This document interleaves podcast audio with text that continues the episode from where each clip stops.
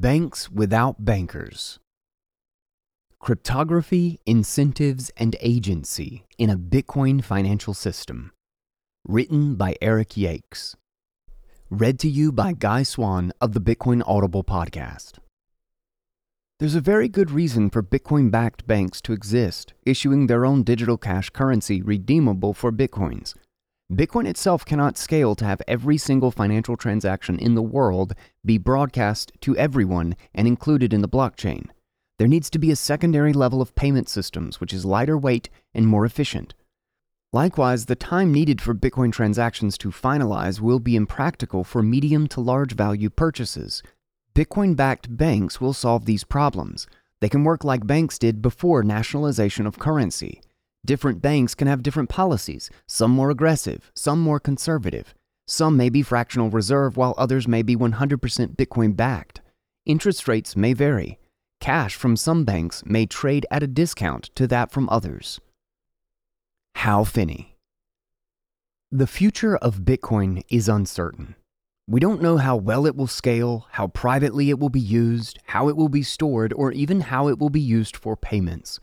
In addition to the progress of protocols and applications, the development of Bitcoin's financial system may have the most significant impact of all on the value of Bitcoin, the asset. The range of potential outcomes is wide. Consider two hypothetical extremes. In one, all Bitcoin is held in third party custody and users trade receipts between one another. In another, Bitcoin becomes a self custodial peer to peer asset for everybody in the world, providing every conceivable financial function. Both extremes are unrealistic, and the system will likely end up somewhere in the middle at maturity. Many will pay custodians to store their Bitcoin, and many will not. Some will use protocols they can unilaterally exit, and some will trade claims representing underlying Bitcoin issued by third parties. Unique to the emergent Bitcoin financial system is the application of cryptography to fundamental financial functions.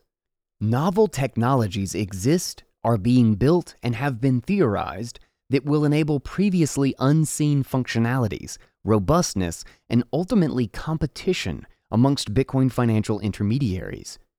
Key to these novelties is the characteristic of peer to peer or P2P exchange that Bitcoin financial intermediaries will surely exist as commercial options, but that newly possible direct manipulation and exchange will exist as well.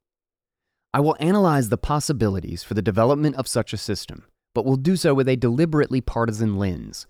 I assume as a foundational premise that the greater the peer to peer possibilities, the better. Better in that I believe financial autonomy is a fundamental good to be strived for but also better in terms of the stability and neutrality of Bitcoin as a whole. It is probably inevitable that trusted third parties will emerge on the basis of convenience provided, but should they dominate their peer to peer counterparts, the entire system is threatened.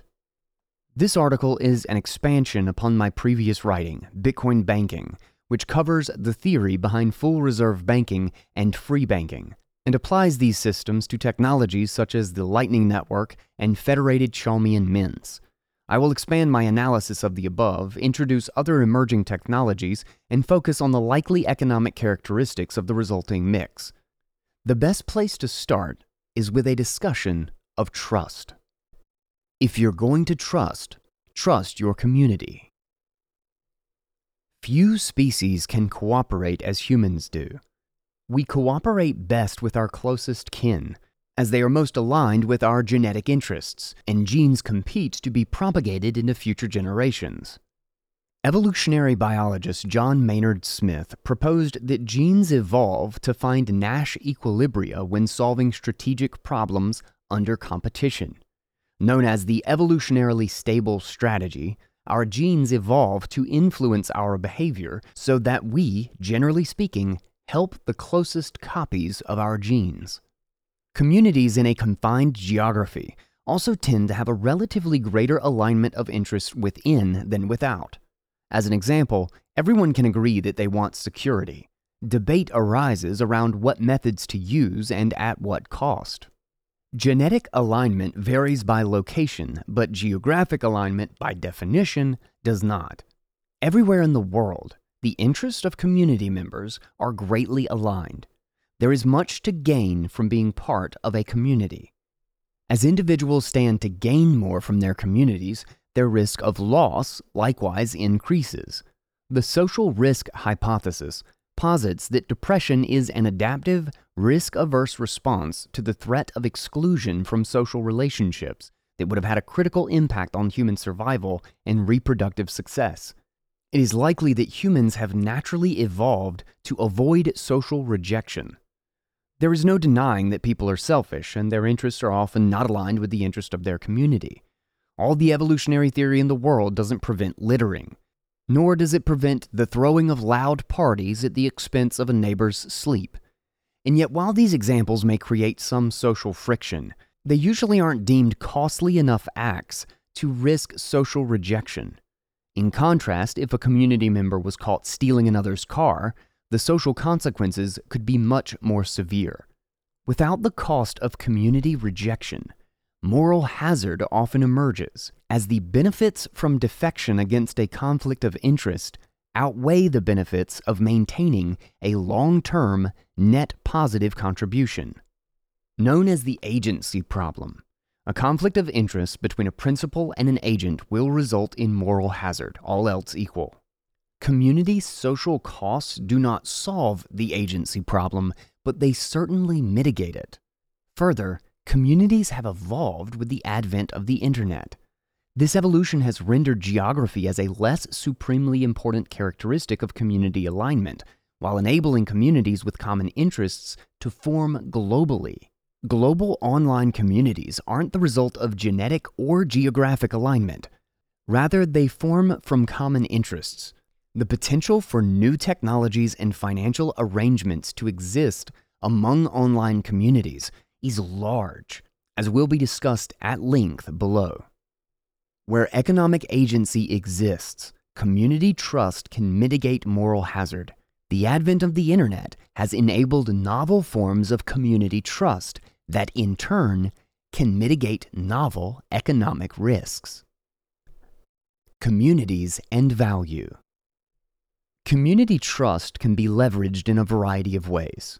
For hundreds and possibly thousands of years, informal financial groups have existed as a method for saving and borrowing, be they savings and credit associations, village savings and loan associations, savings and credit cooperative societies, and so on. Today, informal financial groups are the primary mechanism for savings and borrowing by groups disconnected from formalized financial institutions. Community trust is also leveraged through formal financial institutions. There are 274 million members of 85,000 credit unions worldwide as of 2018. Leading up to the financial crisis, commercial banks engaged in five times the amount of subprime lending relative to credit unions and were 2.5 times more likely to fail during the crisis. Their public trust is greater and small businesses are 80% less likely to be dissatisfied with a credit union than with a big bank. According to the FDIC 2020 Community Banking Report, community banks are less likely to close, have performed better since the financial crisis, are a key provider of funding for local businesses, in particular commercial real estate, small business, and agricultural loans, and are more prevalent in rural areas. Community banking is localized by nature. As brick and mortar establishments are uneconomic in many rural environments, digital solutions are being sought to bank the unbanked. Bitcoin is an emergent digital monetary system with properties that can enable the establishment and growth of both informal and formal financial groups. Unique to Bitcoin as a monetary asset is the ability for the individual to maintain self custody, which makes participation in a banking system a choice and not a necessity. Further, the fact that Bitcoin is digitally native enables voluntary financial groupings to form among the global population connected online. The programmability of Bitcoin enables these groups to innovate novel trust mechanisms. With this technology, Community based financial groups can be formed without geographic constraints. Common interests among geographically dispersed communities can be achieved by leveraging Bitcoin for trade and various financial functions. The technological properties of Bitcoin enable voluntary adoption among geographically common and distributed communities alike. Novel organizational forms are emerging with the potential to catalyze financial and economic value. Bitcoin and agency. These emergent systems often require significant user education and specialization. Such burdens are alleviated by entrusting custodial control to service providers, a trade off that potentially undermines the system's purpose. It is natural for economic actors to economize for the sake of specialization. However, if all the Bitcoin in the world was held by third party custodians for the sake of, quote, efficiency, the system would arguably cease to serve its purpose. At the very least, the peer to peer innovation would be wasted. Centralized control over Bitcoin custodial operations is a systemic attack vector. In all monetary systems prior to Bitcoin, the transactional efficiencies gained through centralized monetary agency led to moral hazard and ultimately further centralization of the system by political agents. Custodial operations are a step towards centralized agency. While agency cannot be eliminated today, it can be optimized. The question becomes who is the ideal agent? One thing all users of Bitcoin have in common is that they are a part of some or other community, and probably of many.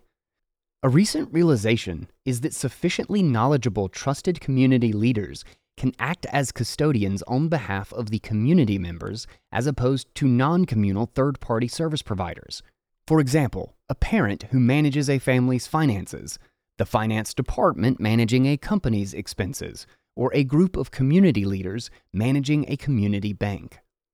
Bitcoin enables this possibility via the multi signature transaction, a technology that, in one application, allows for community members to form what is called a quote, federation.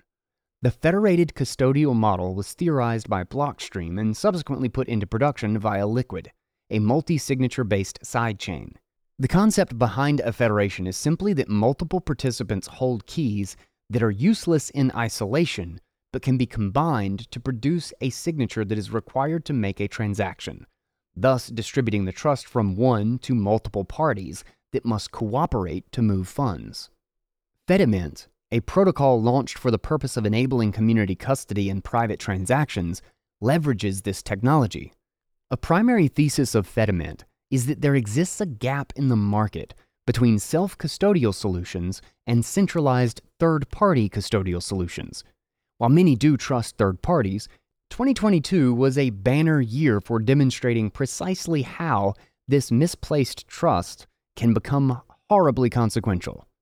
On the other hand, few outside of the community of Bitcoin advocates seem to want to spend the time learning how to self custody their assets. If we don't trust third parties, but we also don't want to expend the effort to be knowledgeable enough to trust ourselves, what can we do? We can trust our communities. Trust doesn't scale well, but it can be optimized at the community level. A federation is an enabling technology for those that wish to expend the effort to learn proper custodial practices. They can scale the applicability and utility of this knowledge to the bounds at which trust already exists within their communities. This idea not only fills a gap in the market, but has a multitude of implications that could emerge beyond the horizon of localized trust. To understand these implications, first we must understand Fedimint. Federated custodial technologies leverage cryptography to innovate basic custodial functions. Where agency is necessary, federated custody can exist as a deterrence mechanism against political influence. Fedimint Fediment is a protocol at the confluence of four primary technologies. 1. Federations, groups of individuals that possess computers and provide their memory and processing power to the community.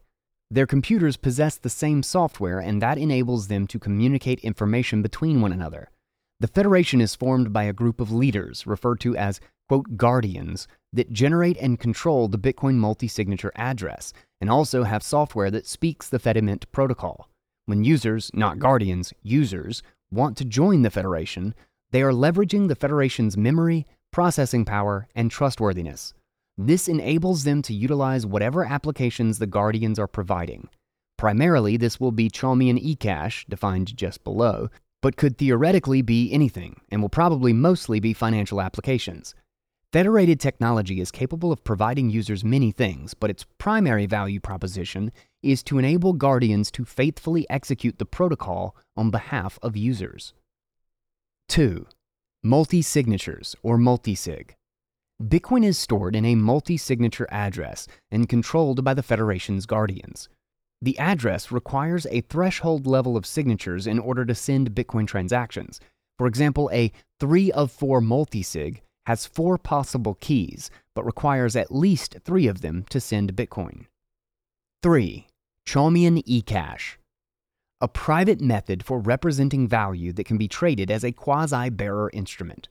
It utilizes a cryptographic construct known as a blind signature. The party issuing the eCash, in this case the Federation, doesn't know the identity of who the eCash is being issued to, the user. Yet any third party can nonetheless identify the quote, signature on the eCash as having come from this Federation. This enables the Federation to issue eCash to users that deposit Bitcoin to the Federation's multi signature address.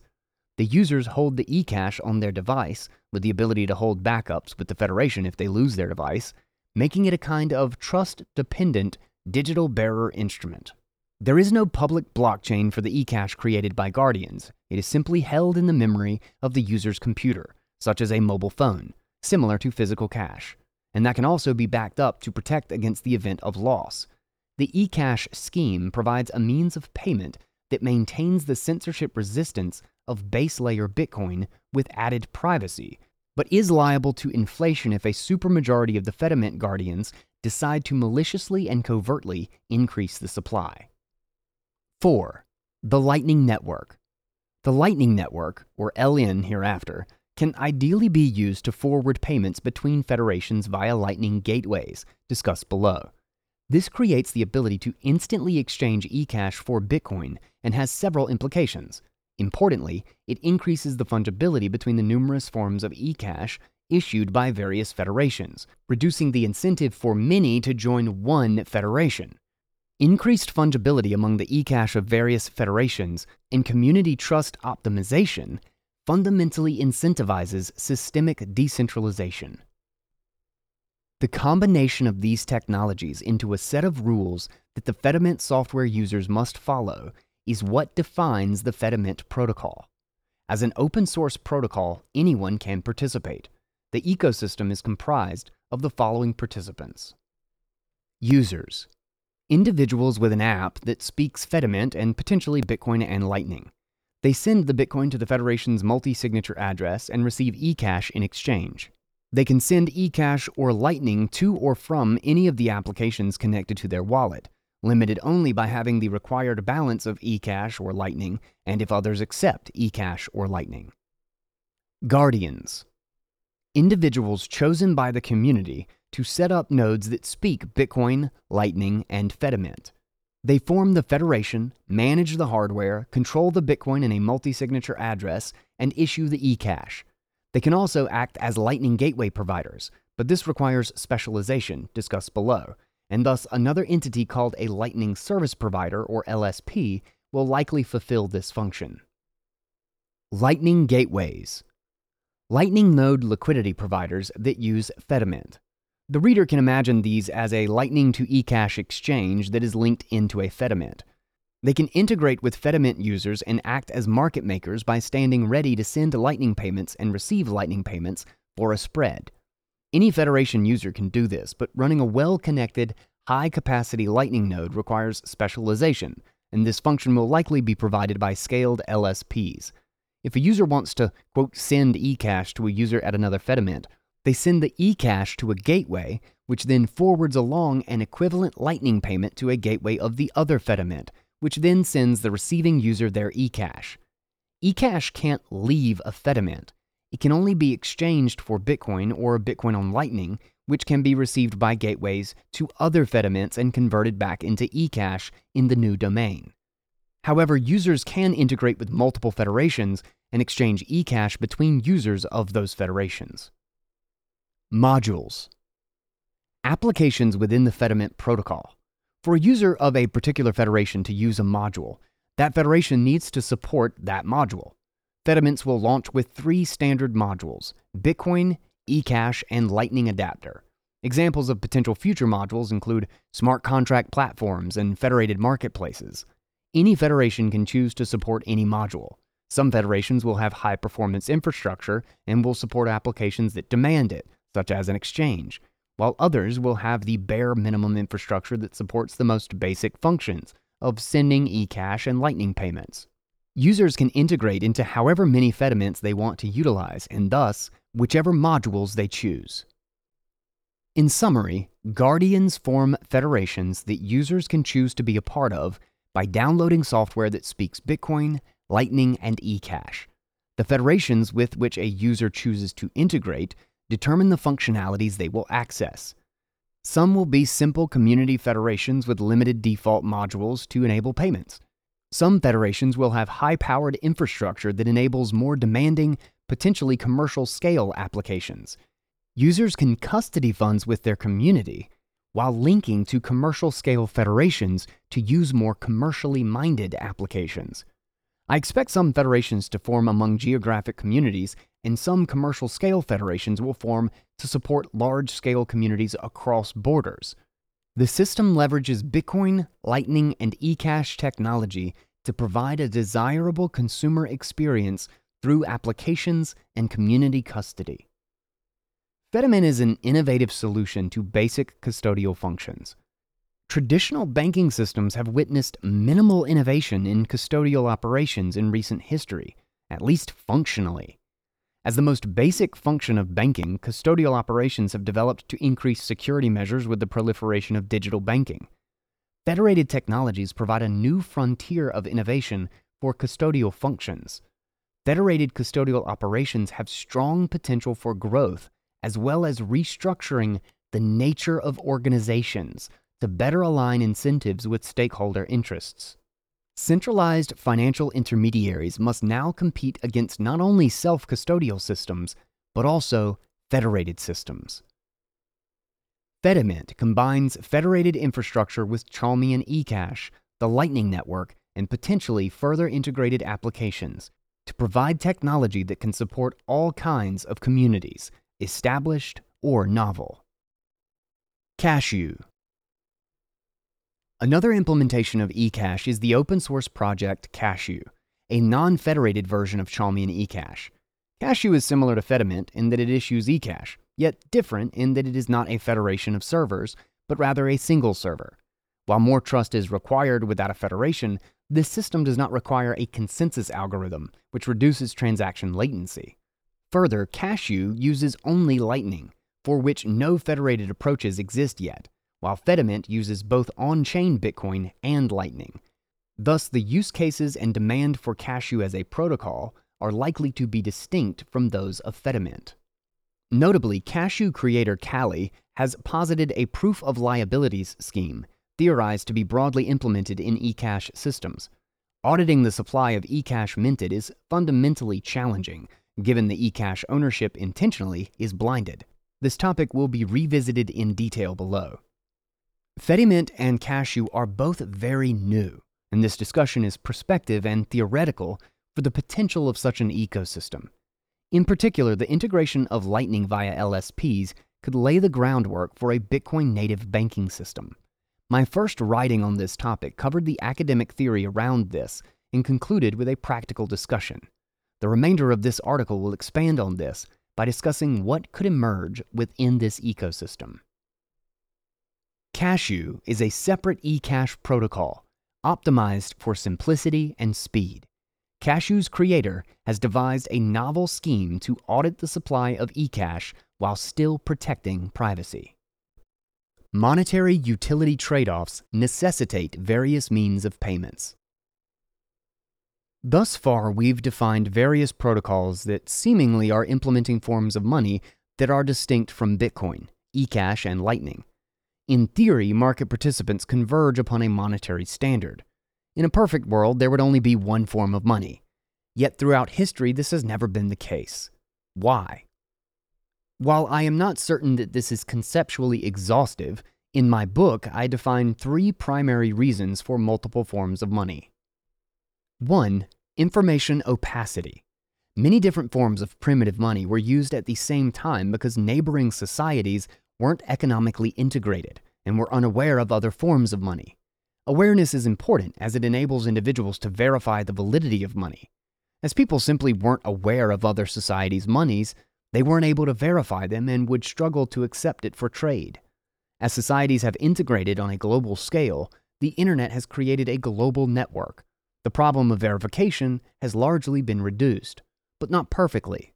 Not everyone is connected to the internet. The level of awareness and ease of verification for a particular form of money is a necessity for widespread adoption. 2. Sovereign coercion. Today, users don't choose money, governments do. If money was chosen in a market and not imposed on society for political purposes, the money of choice would be different to the enforced fiat currencies of today. We are likely witnessing the early stages of the decay of this system, but any transition will require an alternative that is practical enough to use and decentralized enough to eliminate the possibility of coercion. 3. Monetary utility trade offs. Different forms of money maintain different characteristics that make them better for some forms of trade more so than others. For this reason, we often saw dual monetary systems such as cattle and salt, or gold and silver, throughout history. A contemporary analog could be real estate and dollars, where real estate is used to store value while dollars are used for trade. As a technological innovation, Bitcoin greatly reduces these constraints, but it is arguably not a silver bullet. The Bitcoin base layer network alone, prior to any scaling mechanisms, stores value well, but has two primary issues. One, transaction throughput. The Bitcoin base layer network cannot support global payments as its transaction throughput isn't great enough. And two, privacy. The default setting of Bitcoin is not to be private, as transactions are recorded on a public ledger.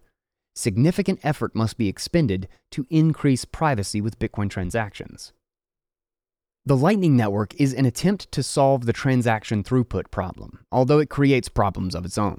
This network is gaining adoption and may become the global payment network required for Bitcoin payments, or at least an important part of such an eventual network. While sending a transaction over Lightning that is time locked and fully collateralized in Bitcoin is very similar to sending a direct Bitcoin transaction, it does maintain distinct properties compared to an on chain Bitcoin transaction. Lightning is faster at the cost of channel capacity constraints required to receive payments. It has weaker security as participating in the network requires storing Bitcoin in a hot wallet, not to mention unknowable protocol risks, given Lightning is both newer and arguably more complex than Layer 1 Bitcoin. To mitigate trust requirements with your channel partner, forcibly closing a channel delays your ability to receive on chain Bitcoin as well. For these reasons alone, one could argue that the economic properties of a Lightning payment are fundamentally distinct from an on chain Bitcoin payment. And if one accepts this to be true, it could be argued that Lightning is a monetary medium distinct from Bitcoin. While theoretically interesting, this may be no more than a semantic distinction. Practically, market participants seem to deem Lightning to be fungible with Bitcoin, and this may be all that matters. Privacy can likewise be addressed in a variety of ways. eCash is one way. It provides nearly perfect privacy, but at some cost to auditability. One must trust the issuer of eCash not to debase it. More on this later. However, it truly does provide the anonymity and convenience of physical cash, arguably to an even greater degree, as it is digital in nature. For similar theoretical reasons, this could also be defined as a separate monetary medium, although again, we will see if this develops any practical relevance it's important to delineate between a medium of exchange and a means of payment, summarized by Yang. The former, medium of exchange, refers to the set of assets in an economy that people regularly exchange for goods and services, a concept of what, while the latter, means of payment, is a method that facilitates delivery of money from one to another, a notion of how. It suggests that money should be exclusively defined as medium of exchange rather than means of payment. With such a distinction established, one can uniformly explain why currency, demand deposits, and smart cards are money, because they are a medium of exchange, and why checks, money orders, or debit and credit cards are not money, because they are only a means of payment, but not a medium of exchange. Lightning and eCash can also be conceptualized as separate means of payment, rather than as separate monetary media. One could argue that eCash is a distinct asset that derives its value from market participants that demand eCash for its distinct properties. However, its value is ultimately settled on the Bitcoin blockchain. The qualification of eCash as a separate monetary asset or means of payment will be dependent upon how the system exists at maturity. For example, if it were fractionally reserved, then its value as an asset will be predicated upon trust in the issuing federation, while if it were a full reserve federation, then its value is predicated upon the purchasing power of Bitcoin. Analogously, US dollars weren't considered gold even when partially backed by gold, whereas a 100% reserve gold receipt would be considered closely fungible with owning actual gold, political considerations notwithstanding. Because Lightning maintains similar economics to owning Bitcoin the asset and seems to be treated as such by users in the market, it likely can be described as a means of payment in Bitcoin. Theory and semantics aside, the system described thus far would exist at the confluence of three or four protocols Bitcoin, Lightning, and Fedimint and or Cashu. The integration of these protocols enables an economy with the security of decentralized Bitcoin as the base layer monetary asset, the privacy and transaction throughput of eCash as a medium of exchange, and unilateral exit from Lightning channels as a technology facilitating this means of payment. Various protocols interacting with Bitcoin are forming novel means of payment. Whether or not these ultimately become separate mediums of exchange will be obvious at the system's maturity. Bitcoin native money markets. The monetary system described thus far has wide implications for the emergence of digitally native markets. Described in the prior writing, Nick Bhatia theorized that Lightning is the first Bitcoin native instantiation of a risk free rate of interest. While comparable to the reference rate of the fiat system, Lightning is fundamentally distinct in nature, as there exists no economic counterparty risk by earning yield on Bitcoin through routing fees and liquidity leasing. Bhatia further extrapolates this theory down the risk curve for lending with counterparty risk. See Figure 1. Through this lens, we can view the emergence of Lightning node operators as the emergence of Bitcoin native, decentralized financial service and infrastructure providers. This will likely be a mix of self custodial services and custodial services. If custodial service providers evolve to serve banking functions, it could be a mix of full reserve and fractional reserve banks. If Lightning node operators engage in lending, the market will determine what kind of system ultimately emerges. What is certain is that money markets are emerging within Bitcoin, and market participants are voluntarily participating in them to capture economic benefit. In the US financial system, money markets represent roughly one third of all credit markets by value. What is a money market?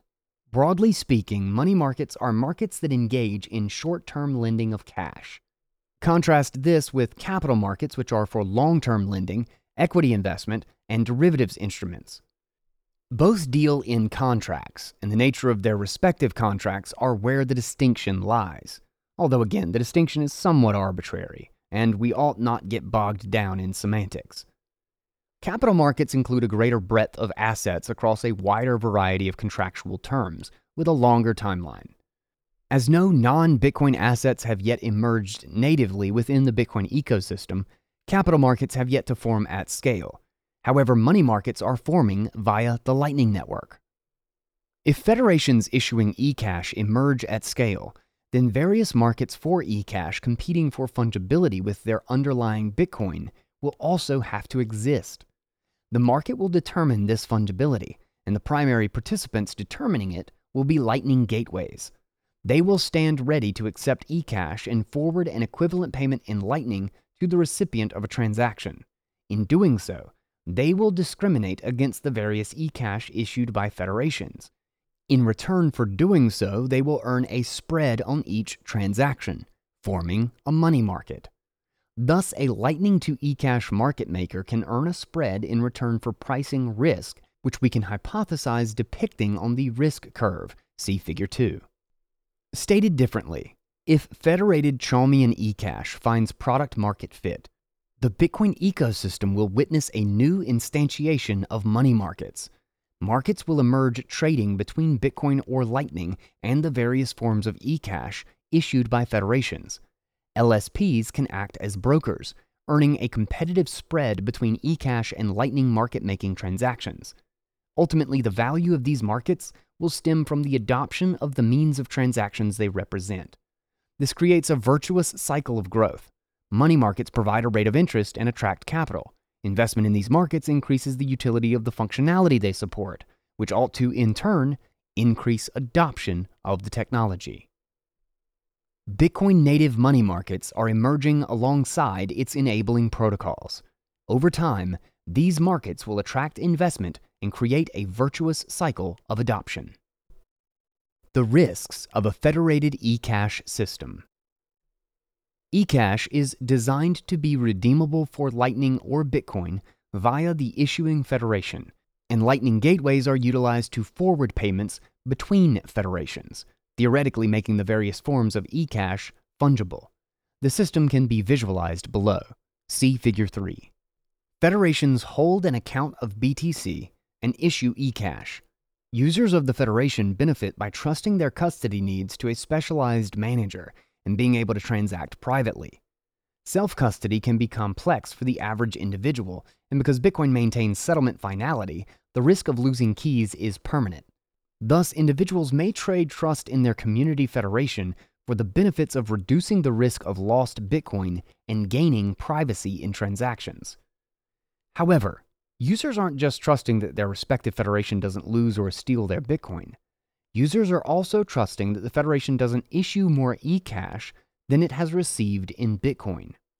Federations can unilaterally issue eCash as there is no cryptographic link to the received Bitcoin.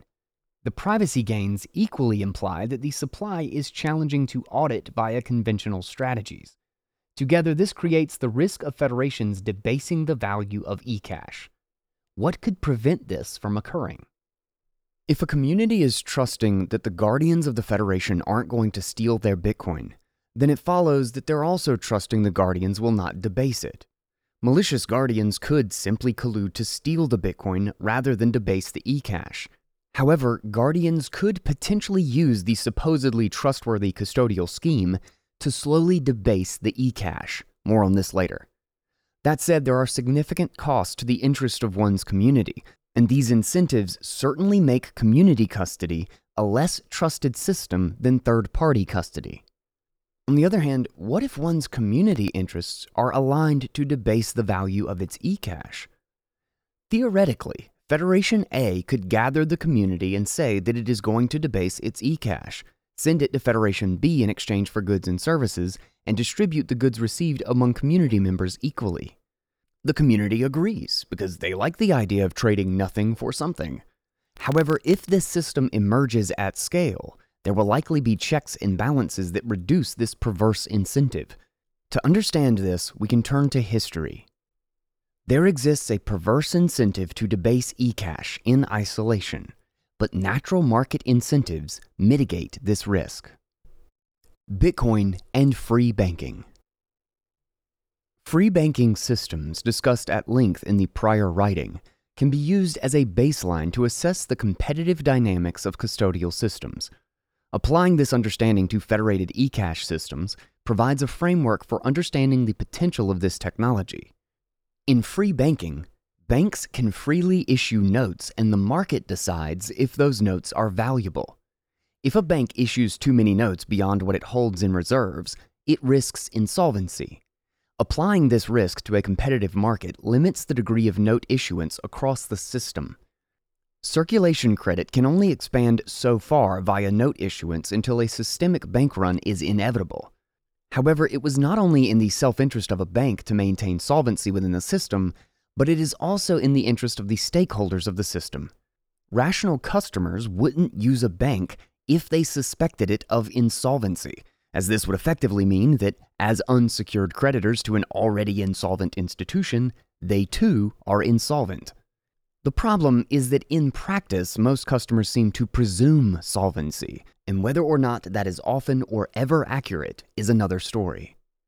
High information asymmetry has historically existed in free banking systems, which has led to the collapse of a bank without customers suspecting a problem until it is too late. Because of this, parties who spent the time or naturally had access to more bank specific information acted as the watchmen of the system. There were three primary groups that limited the degree of note issuance to less than what a bank would naturally issue out of its own perceived self interest. 1. Competitors. Competition among banks limits the amount of note expansion one bank can create beyond another. Through the practice of note dueling, more conservative banks would use their capital to acquire the notes of their competitors that were suspected of high note issuance and subsequently redeem all of their notes at once, potentially pushing them into insolvency. The competing bank could then buy the competing institution for cheap and gain market share by acting conservatively. This practice was more common during the infancy of the banking system and declined as the system matured and clearinghouses, discussed below, emerged. 2. Brokers. Groups that had greater access to bank specific information would speculate on the solvency of banks and profit through arbitrage trading. They would buy notes at a discount that weren't widely accepted and redeem them at the issuing bank for their full redeemable value in gold, profiting from the difference. They could do this because they spent time acquiring specific information about the bank whose notes they intended to broker. This practice created wider note acceptance, placed limitations on the risks that banks could take, and increased information transparency in the system. These broker classes were more prevalent during the emergence of the system. Once the system had reached maturity, clearinghouses existed to provide a similar function. 3. Clearinghouses. As the system matured, clearinghouses emerged to facilitate the functions of brokers and increase information transparency in the system. This constant process of gross note redemption is complicated and operationally intensive so banks needed a way for netting their redemptions to ultimately reduce the operational burden of the system by settling their debts in one place, or certainly fewer places. This results in the establishment of clearinghouses, where all banks go and net their liabilities between one another to settle only the net difference in their accounts. The centralized clearing of debts places the clearinghouses at the center of the system, and they often evolve to serve even more functions, such as credit monitoring, facilitating agreement upon reserve ratios, interest rates, exchange rates, and fee schedules, and assist banks during times of crises, intermediating loans or buyouts. Membership to a clearinghouse was reputation based, and only institutions that met certain standards would be accepted into the club. This is important as trust is inherent to the system, and reputations are paramount to maintaining trust. Given this, let's return to the problem stated earlier. Federations could have an incentive to debase their eCash and trade it for valuable goods and services of another federation. Put simply, this is a classic tragedy of the commons, with the commons being trust that the eCash of one federation is fungible with the eCash of another federation. In isolation, this incentive appears fatal to the success of the system but when consideration is given to emergent parties and the checks and balances they apply to the system, natural market dynamics would likely exist to mitigate this risk. Several participants of a federated eCash system like Fedimint could provide these functions. Federations. Most federations will exist simply for custody and payment, but some will exist to provide commercial scale functionality. We might imagine that we can't have a city where every person has their own road. Custody will eventually emerge as neighborhood streets, city roads, and highways. Fedimint and Lightning Gateways provides the architecture and functionality to scale custody into a network of streets and highways. Federations will be competing against one another to garner trust in the broader ecosystem. For streets, it will be a community level trust, while for highways, it will be a more systemic level of trust, and the reputation of a large scale federation will be paramount to its success. Lightning Gateways For a Lightning Gateway to integrate with and forward payments of a federation, it must hold a balance of that federation's eCash by accepting eCash and forwarding Bitcoin on Lightning to another federation. This will not be an indiscriminate process. Gateways will only act as market makers for various federations if they believe and can potentially verify the solvency of that federation. If a gateway notices that eCash balances for it continually increase, while the on chain data shows the Bitcoin balance has remained relatively flat, they can have a cause for concern. Eliminating their services for a federation could be fatal to the federation's transactional utility. Thus, gateways will only participate with federations whose eCash they feel comfortable holding. Lightning gateways will act as watchmen over the fungibility between eCash issued by various federations out of their own self interest. eCash brokers. It is likely that a broker class will emerge that facilitates a similar function to Lightning gateways, but rather than forwarding along Lightning payments, they will simply exchange the eCash of Federation A for Federation B. By acting as direct market makers, they would replace the usage of the Lightning network for transaction throughput with a centralized account based ledger for transaction throughput. Brokers will be constantly monitoring and determining what eCash they want to hold on balance and what they want to either avoid or purchase at a discount. This market making activity will provide another check on eCash fungibility and prevent federations from indiscriminately debasing their eCash value. Proof of reserves. Companies building technology to monitor the reserves of institutions could also perform a vital function acting effectively as credit monitors of federations. Their emergence can provide certain forms of verification, although not perfect forms. They can certainly monitor the on chain multi signature address, the assets, but the liabilities will be more challenging. A federation doesn't know who owns eCash that it has issued, but it does know how much it has issued. A federation could provide access and details to third party credit monitors of their history of issuance and redemptions, which could provide enough information to assume full reserves or strong solvency, discussed below. Thus, verification is enabled for credit monitoring, and reputations of large scale federations will be paramount towards garnering integration throughout the ecosystem. However, this does not eliminate the risk that a given federation is issuing out of band liabilities, which requires third party auditing. For this reason, proof of reserves firms will likely partner with auditing firms or provide services to increase assurances of this risk. Web of Stakes is an emergent concept of the CivKit protocol that could mitigate this risk in particular applications. Solvency speculators. A separate class of risk takers akin to hedge funds could emerge that make bets on the solvency of various eCash notes. This would only exist for commercial organizations whereby the fund could execute a redemption attack and hope to profit. This would be similar to note dueling among competitors, where the fund benefits not from gaining its competitor's market share, but by profiting from a short position on the value of the federation in question. This class would likely be the last to emerge, as its existence will be predicated upon established liquid capital markets within the system. Importantly, the digital nature of this system will enable participants to profit rapidly and cheaply from debasement by removing the possibility of debasement as a long term business model and potentially unprofitable even in the short term, the participants of the system are incentivized to act with prudency. No financial system in history has existed with such an incentive. If a system emerges at scale, we'll likely see a consolidation of these functions across various service providers, I anticipate that LSPs could act not only as Lightning gateways, but adopt eCash brokerage and potentially acquire or leverage proof of reserve companies and protocols. Just as the brokerage and credit monitoring functions consolidated into clearinghouses of classical free banking systems, so too would I expect consolidation of these functions among community eCash systems. However, all of this assumes that such a system does emerge at scale, which surely will take a long time or not occur at all.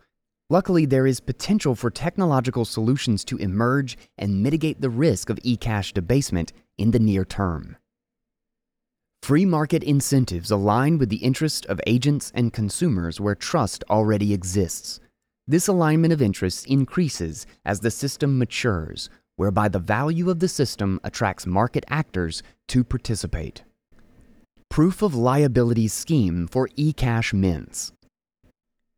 A federated custodial system somewhat mitigates the risk that custodians can steal user funds.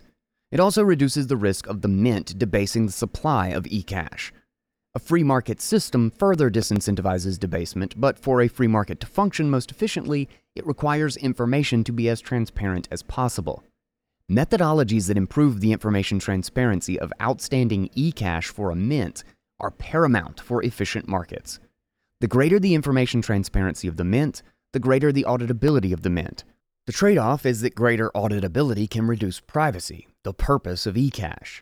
Calle, the developer of the Cashu protocol, has proposed a proof of liabilities scheme for eCash mints to increase the transparency of eCash supply issuance without, in most cases, reducing the privacy benefits of eCash. This can be achieved by enabling auditability at the systemic level while allowing participants to maintain privacy at the individual level. The system requires three primary voluntary actions of the Mint 1. To publicly commit to rotate its eCash private keys regularly over a predetermined period of time, or epoch. This allows all eCash in circulation to recycle from old epochs to the current epoch. 2. Produce a publicly auditable list of all issued eCash tokens in the form of mint proofs. 3. Produce a publicly auditable list of all redeemed eCash tokens in the form of burn proofs. 4. A system maintaining these properties can enable users of mints to verifiably detect whether a mint has printed unbacked eCash during a past epoch. It effectively places an expiration date on user eCash, and by doing so forces the user to refresh their eCash into the most recent epoch. This expiry of eCash forces users, through automation in their wallet software, to engage in behavior that will ultimately force the mint to report past eCash issuance and redemptions. This is a bit like simulating periodic bank runs at mints.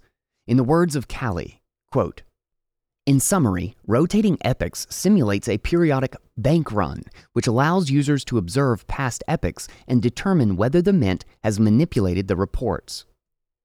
Remember, the goal with this scheme is to best ensure that assets, Bitcoin and Lightning, are greater than or equal to liabilities, eCash, of a particular mint. Placing an expiration on eCash forces the refresh of all participant eCash each epoch. So if a mint is tracking all the eCash it issued, all the eCash it has burned, and is forced to refresh the outstanding amount of eCash each month, then users can publicly verify data on the total supply of eCash that existed during that period of time. The scheme can be visualized in Figure 4. You'll find Figure 4 on page 15 of the PDF. A mint can attempt to cheat in two ways and can be detected in each. 1. Reduce its total eCash issued by publishing as few blind signatures as possible. This can be detected by users when viewing the publicly issued report of blind signatures and noticing that the blind signatures of their own eCash is not included. Even a single user can expose a mint for a fraudulent reporting of its eCash issuance. It's important to note that by exposing the mint, the user must forego their privacy guarantees of eCash. However, Lightning privacy is still strong, and even if it wasn't this system, it is still far superior to an account based ledger system. 2. Increase its total amount of redemptions by creating fake burn proofs. A mint could create a wallet and spend unbacked eCash, which it then reports, However, users can prove that a mint is cheating if they can provide a set of tokens whose sum is worth more than the outstanding balance that is reported. This method isn't perfect, and theoretically, a mint can still get away with debasement in the short term.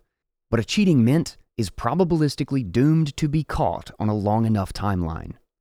Indeed, neither form of eCash debasement auditing is certain to immediately catch a cheating mint. What is certain is that the probability of catching a cheating mint increases as time passes, which is a major innovation. Rational mints are likely to avoid debasement in the first place, knowing the business model is unsustainable without getting caught and risking a run on the mint. Digital note dueling, described earlier, would further exacerbate this phenomenon. The mere knowledge of this risk is likely to act as a deterrence mechanism against any debasement of eCash in the first place. However, this system requires voluntary action on behalf of the mint as well as voluntary demands of users to participate in mints that maintain such standards. Wallets would need to adopt the necessary technology to enable such a scheme as a best practice. Given that users would need to reduce their privacy to expose a cheating mint, I anticipate consumer protection services with profit motives to emerge that are setting up wallets and constantly checking mints for any sort of malicious or negligent action and actively reporting it. Consumer protection agencies would be able to accept the cost of reduced privacy for verification of Mint eCash issuance. Rather than Mint participants leveraging technology to bear the burden of checking for debasement, a centralized provider could economize on this function and provide a standard check of approval for good standing mints. For example, proof of reserves companies such as Hoseki could evolve to serve such a function. Analogously, if we think of mints as akin to restaurants, then there will be Michelin star reviewers that are constantly eating at them without their knowledge and deciding whether or not they get a Michelin star or are reported for poor quality standards. Innovations from cryptography and clever incentive schemes are removing trust from fundamental economic agency problems. Systemic decentralization deters political capture. Could such a system eventually centralize and be captured by governments, just as all banking systems throughout history? I deem it unlikely. If a community custody model emerges, it will likely be highly decentralized at the systemic level. If there are 1 billion users and the average federation has 100 members, that would equate to 10 million globally distributed communities. Further commercial scale federations could exist, for example, as a 70 of 100 multisig, the signers of which are globally geographically diversified. As any participant can join any federation in the world, the competition amongst federations will be severe amongst the most trustworthy federations. Not only will natural decentralization exist for cultural, technical, and geographic reasons, but also because of a high degree of competition. All of this said, the risk of regulatory capture before the system reaches such a scale or has built such dynamics is certainly possible. The political consequences of clearinghouses and persistence of self custody at scale will be paramount to a permissionless financial system native to Bitcoin. The ability to practically operate while maintaining Bitcoin self custody is the primary distinction between a Bitcoin standard system and a gold standard system. Gold wasn't an effective means of payment and thus custodial service and notes became a necessity, paving the way for fractional reserve banking, and eventually the political capture of reserves and their ultimate removal. Bitcoin is different. As more tools emerge for individuals to operate in a self custodial manner, it will be practical for individuals to conduct economic activity without entrusting their Bitcoin to custodial providers. It seems likely that this property, unique to Bitcoin, is what will ultimately prevent a central bank and fiat like system from emerging. Lastly, the Fedimint protocol has been designed to fit a particular regulatory niche whereby guardians custody assets for friends, family, and community interests where there is no profit motive. If a federation meets these characteristics, it is exempt from financial regulations in many contemporary jurisdictions, but not all. Of course, regulations can change, in the system described thus far, commercial grade federations could potentially risk regulatory enforcement, depending on the jurisdiction. Thus, where a federation exists and what functions it performs will materially influence the financial applications it provides and scale at which it provides them. A positive aspect of this is that regulation will likely act as a decentralizing force among federations. Federations are a cryptographic and economic innovation that fundamentally incentivize custodial decentralization. Systemic decentralization is paramount to deterring political capture. The potential of free markets.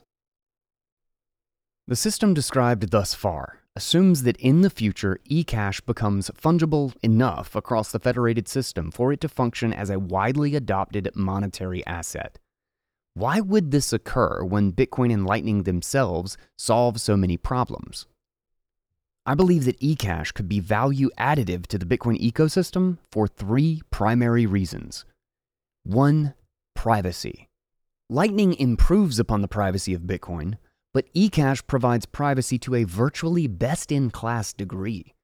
Just as the dollar cash system today enables privacy, eCash can do so as true digital cash of course, a physical system can be leveraged via private keys printed onto paper with amounts that can be verified via a QR code. OpenDime is an example of this and can be traded just like cash. eCash is arguably superior to this physical system in terms of the practicality of the privacy offered, in that it maintains optionality for digital payments.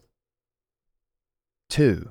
Settlement finality eCash will most commonly reside on one's mobile device and can be backed up with the Federation through sharding.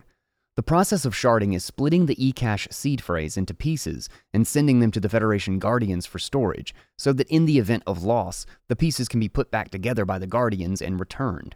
However, this likely would not protect against theft if the thief spends the eCash before the backup process is executed with the Guardians.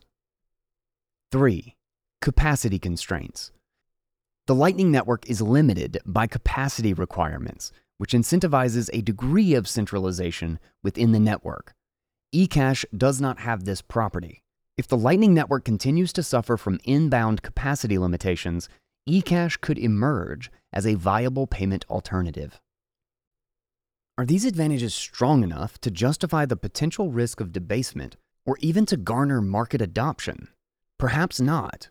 What is important to consider is that this system is not competing against self custody as much as against centralized third party custodial operations and their adjacent consumer applications, which tend to be much easier to use. The centralized system not only has greater risk of moral hazard, but also the risk of debasement. 2022 was a year in which the world realized that many of the assets held on exchanges to which depositors were allegedly entitled simply weren't there Referred to as paper Bitcoin, exchanges can be thought of as debasing the supply, but through accounting ledgers that are not fully backed in Bitcoin, and only insofar as these balances are perceived to be real. In any case, the supply of real Bitcoin is unaffected. If centralized ledgers are trusted for third party custody, there too will always be the risk of paper Bitcoin, and thus debasement. Therefore, the question is would you prefer that the incentive to debase exist in a relatively more decentralized global community model with strong disincentives, or through major centralized exchanges with strong incentives for moral hazard?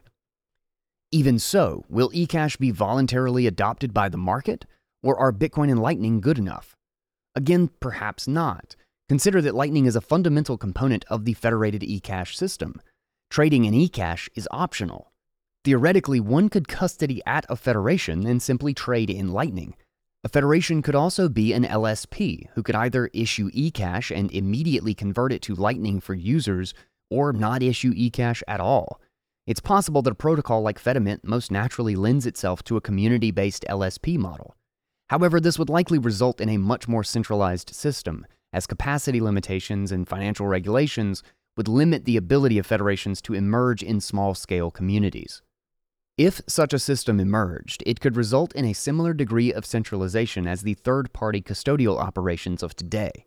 What is important is that the market is able to decipher all of these considerations, and hopefully more that I have yet to comprehend. eCash is more private and less constrained than the combination of Bitcoin and Lightning. Further, eCash has stronger protections against debasement than third party custodial providers. Free banking versus full reserve credit. A particular systemic consideration worth exploring is whether eCash is likely to exist as a full reserve or fractional reserve system, and what would either look like. Consider the below table that expresses the concept of credit by each type and its associated risks. The vertical columns show the three primary categories of types of credit issuer peer to peer, intermediated, and intermediaries that also issue a form of private media. These three types of issuers can also issue various types of credit and maintain various risks given the type of credit that they are issuing. We can see that the issuer type constrains the ability to issue certain types of credit and thus constrains the level of risk associated with the issuer. 1. Peer to peer. Credit issued in a peer to peer economy is the most constrained. Individuals can provide in kind credit whereby no formal loans are given, a service that is provided and payment for that service is deferred to a future date. This could be from receiving a beer at your local watering hole that you pay for next week, or from accounts receivable contracts that are extended to 60 day terms from 30 days. Loans can also be provided peer to peer with contracts that secure the loan with collateral or do not. While private credit and loan issuance will surely exist at scale in a peer to peer economy, lending also necessitates specialization and economization amongst intermediaries. For this reason, intermediation will exist in some form to extend loans. In all of these forms of credit, the issuer is subject to the risk of default. 2. Intermediated. Credit issued through intermediaries which accept deposits and issue loans. The key distinction in this column is that these intermediaries would be providing loans directly in Bitcoin or via the Lightning Network and are not issuing their own form of media or means of payment, for example, eCash. These intermediaries are taking deposits and have terms of their contracts associated. If these are time deposits, then there isn't the risk of a bank run as depositors cannot withdraw until the term of the contract has at least been met. However, if they are demand deposits, there is a risk that at any moment depositors can withdraw. Whether or not the intermediary is accepting time deposits or demand deposits, there is always the risk of maturity mismatching. The maturity of the loans the intermediary is making do not match the term of the deposits they are accepting. As long as maturity mismatching exists, there is a risk that the intermediary can experience a bank run. Even a full reserve institution with no maturity mismatching could go insolvent from borrowers defaulting on their loans at a loss rate higher than aggregate interest. Further, intermediated systems are more at risk of political capture, as they are institutions subject to the laws of various jurisdictions. 3. Private Media Issuer if the intermediary is issuing their own form of private media, for example, eCash, then they are not making loans directly in Bitcoin or via the Lightning Network, but rather in their particular form of media which is backed with Bitcoin. Intermediaries that issue private media maintain the risk that they manage a fractional reserve. They could also be a full reserve institution that backs their private media one to one with Bitcoin. If fully backed, the risk of a bank run is similar to a non media issuing intermediary. But if they are fractionally backed, the risk of bank runs is much greater. Further, as history has shown us, fractionally backed institutions are at greater risk of failure, which creates a fertile environment for regulatory capture.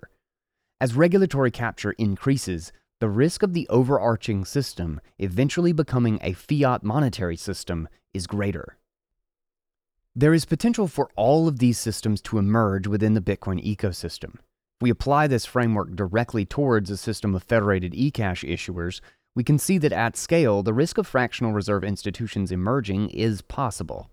It is, however, much more dangerous. Efficiencies enabled by the system's digital and cryptographic nature will likely make a fractional reserve a dangerous and unsustainable business model. Further, the Bitcoin base supply can't be affected by centralized parties, and thus credit issuance cannot be systematically manipulated. Considering these two properties of a Bitcoin native financial system, the issuance of fractional reserve credit will be constrained to only localized practices sustainable only in the short term. Fractional reserve is by no means the only way to achieve credit. For reasons discussed earlier, the technical capabilities offered by Bitcoin, Lightning, eCash, and federations are a powerful toolkit to build systems that converge towards a full reserve standard with strong incentives towards peer to peer credit. That said, the emergence of a full reserve standard isn't a certainty, and a particular incentive could spawn fractional reserve institutions. Seigniorage, defined as the difference between the cost of issuing money and its value in the marketplace. Seigniorage creates a perverse incentive for intermediaries to issue greater amounts of private media on less stringent terms to increase their economic profits. While many aspects of a free banking system limit the degree to which seigniorage can be reasonably extracted, it does not eliminate the incentive to at least attempt it. However, credit systems can be achieved without a fractional reserve system. The ability to exit the system and operate peer to peer on Bitcoin and Lightning will be the primary deterrent of unsustainable fractional reserve. As self custodial peer to peer economies continue to form in competition with the custodial financial system, it will only become more challenging to competitively operate a fractional reserve organization. Competition with the peer to peer system is just one deterrent, and along with others described earlier, it has yet to be seen what technologies would ultimately best incentivize peer to peer or full reserve systems to emerge as the standard. Topically, the world witnessed how rapidly coordinated bank runs can occur in the online economy of 2023. Information moves at the speed of light, and consensus can now quickly form about a given institution's financial health. Mobile banking has made the ease of withdrawals even greater and observably more rapid. Bitcoin is a permissionless asset that can be moved instantaneously via the Lightning Network. It is certainly possible that the information transparency enabled by the internet, mobile technology, the power to unilaterally exit protocols, and Bitcoin will increase the probability of fractional reserve collapsing into insolvency so greatly and over such short periods of time that running such an institution will become impossibly risky in practice. Putting the Fedimint protocol aside, consider the idea that purely the technology of federated custodial models emerges in some form. Such a model necessitates trust and the ease with which it can be applied at a localized level increases the potential for the system to remain decentralized. However, it can also create security in distributed online formats. Various communities that are globally distributed can use this technology to circumvent geographies and form communities in a more secure and less trusted manner. The incentives are aligned for free banking systems to emerge natively in Bitcoin, and technological advancements could prevent fractional reserve banking from becoming a sustainable business practice. Emerging technologies. What technologies could further emerge to enable this theoretical system? Thus far, the discussion has covered the Lightning Network, federations, and eCash technologies. The combination of these technologies possesses a sufficient range of characteristics to incubate a digitally native financial system. But the system is not complete and could benefit further from emerging technologies. One technology, currently theoretical in nature, could address several problems within the Federation, Lightning Network, and eCash system proposed. Fedimints don't provide unilateral exit, but Lightning channels do. The Lightning Network is structurally geared towards centralization. Both Fedimints and the Lightning Network are constrained by block space and fees when onboarding users. ARK. The emerging protocol, Ark, could address these issues. I'll refrain from explaining the technical mechanics and will focus on the goals of the project, as the protocol is conceptual at this point. Ark uniquely exists at the confluence of multiple other technologies. Like CoinJoins, Ark is a mixing service. Like channel factories, Ark is an onboarding mechanism that minimizes on chain footprint. Similar to how the Lightning Network has LSPs, ARK will have Ark service providers, or ASPs. The rough idea is that individuals could onboard to ASPs, which allows batches of users to enter the system, minimizing their on chain footprint. This is done by committing Bitcoin to a 2 of 2 multi sig address with the ASP and receiving a pre signed transaction from the ASP providing one of the two signatures necessary to send Bitcoin back to yourself. With pre signed transactions called VTXOs or virtual unspent transaction outputs, users of ASPs can swap these with one another for payments. Through this onboarding, users can hold their Bitcoin within the ASP and maintain unilateral exit in the event of negligence or malice. This is a solution to the onboarding problem and provides a trustless custodial solution as well. As a practical example, ASPs could be the ideal service provider for acquiring Bitcoin via trustless dollar cost averaging. Imagine herds of thousands of individuals around the world acquiring Bitcoin at the same time, on the same scheduling, and all together in the same multi sig transaction. How ASPs will be adopted for payments is uncertain because they require significant capital reserves to support payments. The maximum number of potential payments cannot exceed 10.5 million Bitcoin because all payment volume transacted through an ASP requires an equivalent number of reserves within a four week period. Since there will only ever be 21 million Bitcoin, at most half of the Bitcoin in existence could be used for payments, because the other half must be held in reserves to conduct those payments. Depending on the amount of value that 10.5 million Bitcoin represents, will ultimately determine the total transaction volume of the network. The above table expresses a simplified theoretical transaction throughput for the network, and the various scenarios that could exist dependent upon the average size of a transaction. Putting comparisons aside, what's most interesting about VTXOs as a means of payment is that they become more capital efficient as Bitcoin becomes more valuable. There exists some average global payment size which is fixed, while the value of Bitcoin is expected to appreciate materially and potentially be ever appreciating. As the value of a bit approaches parity with the global average transaction size, the potential for VTXOs to act as a global payment layer increases. Stated differently, as the Bitcoin network represents more value in the world, the ceiling for capital reserves required, 10.5 million Bitcoin, represents more value, and the average transaction size becomes a smaller proportion of it. Fundamentally, a key insight here is that the payment networks of tomorrow may not be the payment networks of tomorrow's tomorrow. Payment protocols that aren't constrained by capital reserves might make the most sense today, but may not make as much sense as the cost of payments declines in proportion to the capital constraints of the system. That said, the reality of this system will be much more complicated than this theoretical discussion, and existing protocols offer distinct and potentially superior payment functionality. The Lightning Network can offer less capital intensive transaction throughput. eCash is the ideal medium for low value, high frequency transactions, but is trusted. And the Lightning Network is similarly valuable but less private and constrained by liquidity. There are valuable characteristics among all of these protocols that are potentially optimized among federated service providers that speak eCash, Lightning Network, and Ark. Ark, from the perspective discussed thus far, can't be implemented without either the CTV, TX hash, or Elements opcodes soft forks, and there are risks to the protocol to be deliberated. As discussed, the capital efficiency and thus capital costs for payments is a material consideration and potentially a major driver of the protocol's applications. There are other attack vectors to consider as well, such as denial of service attacks. Attacks against users. Exiting an ASP is voluntary, but entering an ASP is not. While ASPs provide their users unilateral exit, they also maintain the ability to deny users access or continuous participation because they do not have to onboard a user nor swap payments on their behalf. Similar to a bank, users must trust that they will have access.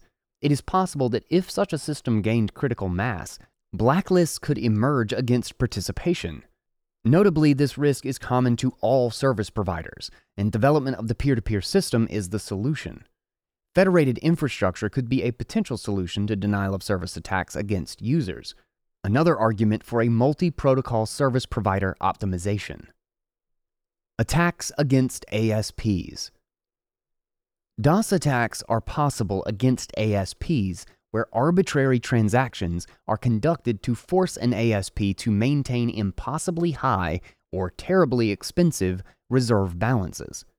However, the capital costs of such an attack are likely so high that it would only be economic for attackers that maintain a material interest in a competing system to the ASP. Forced expiration spam. Stated in the original Lightning Network paper and referred to as the thundering herd problem, where in Lightning Network or any multi party contractual setup such as Ark, the deliberate or accidental failure of a large dedicated user requires many other users to put many time sensitive transactions on chain all at the same time. In the case of Ark, if the ASP goes offline permanently, then everyone needs to exit before their funds are forfeited to the ASP. It's possible that this problem could cause severe user and network issues precisely when they are least desired. That said, today Ark appears to be distinct and viable. The most interesting consideration of Ark is that it could be the protocol necessary to achieve trustless banking. The Lightning Network could be utilized without a service provider, but Ark cannot, much like a bank. VTXOs, Ark pre signed transactions, are another means of payment, but cryptographically guaranteed to be fully reserved, analogous to a trustless cashier's check.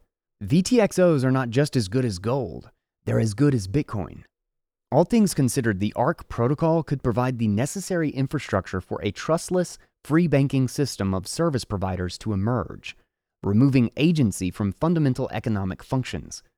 From this, a spectrum of functionality emerges for basic financial functions, from fully centralized custodial operations to custodial LSPs to Fedimints to trustless ASPs to purely peer to peer systems. By applying cryptographic solutions to fundamental financial functions, agency can be reduced throughout the financial system. Emerging technologies native to the Bitcoin ecosystem continue to express novel cryptographic innovations. Final thoughts. Many of the concepts discussed throughout this article are theoretical in nature, while some are real technologies solving real problems today. A protocol stack is emerging as the basis of Bitcoin native banking and general financial services. Part of this stack is layered protocols that maintain unilateral exit, while other parts are trusted designs. Imagine a system where users dollar cost average into Bitcoin via Ark, use federated technology for custody, use eCash as the private cash balance for everyday transactions, and on the back end, all service providers are clearing balances between one another via the Lightning Network. Fedimints and ASPs could act as banking infrastructure, and the Lightning Network could act as the clearinghouses amongst them, as a hub and spoke model. Further, competition and information transparency are fostered by technologies like Web of Stakes reputation management systems and expiring eCash proof of reserve systems. A peer to peer self sovereign financial system is irreducibly complex. Centralized systems are required to scaffold towards decentralized systems. However, with the necessary infrastructure in place, a self sovereign system could spawn digitally native capital markets at scale and could contribute to entrenching Bitcoin as a standard unit of account. The more settlement that occurs in Bitcoin, or which is linked to Bitcoin in some way or another, the greater its chances of acting as a unit of account. The described system is strikingly parallel to historical banking systems, but leverages the power of cryptography to remove agency from a variety of financial functions and optimize for it where still necessary. The complexity of incentives is a major risk to this vision. But if information is transparent and competition is high, free markets will solve this issue in a way that no individual can fathom. At the end of the day, what matters is that the option of decentralized custody and functionality around peer to peer finance preempts an otherwise inevitable centralization in banking, and that censorship and inflation alike become obsoleted by technology. A special thanks to Allen Farrington for his considerable time spent reviewing, advising, and including his original thoughts in this writing. Thanks to all others who helped review and provided thoughts on many of the addressed concepts, including Obi Nwosu, Calle, Lloyd Fournier, Alex Burge, Matt Black, Alex Lewin, and Burak Keseli. We hope you enjoyed this reading of Banks Without Bankers. a work from Axiom BTC written by Eric Yakes and read to you by Guy Swan of the Bitcoin Audible podcast. Thanks for listening.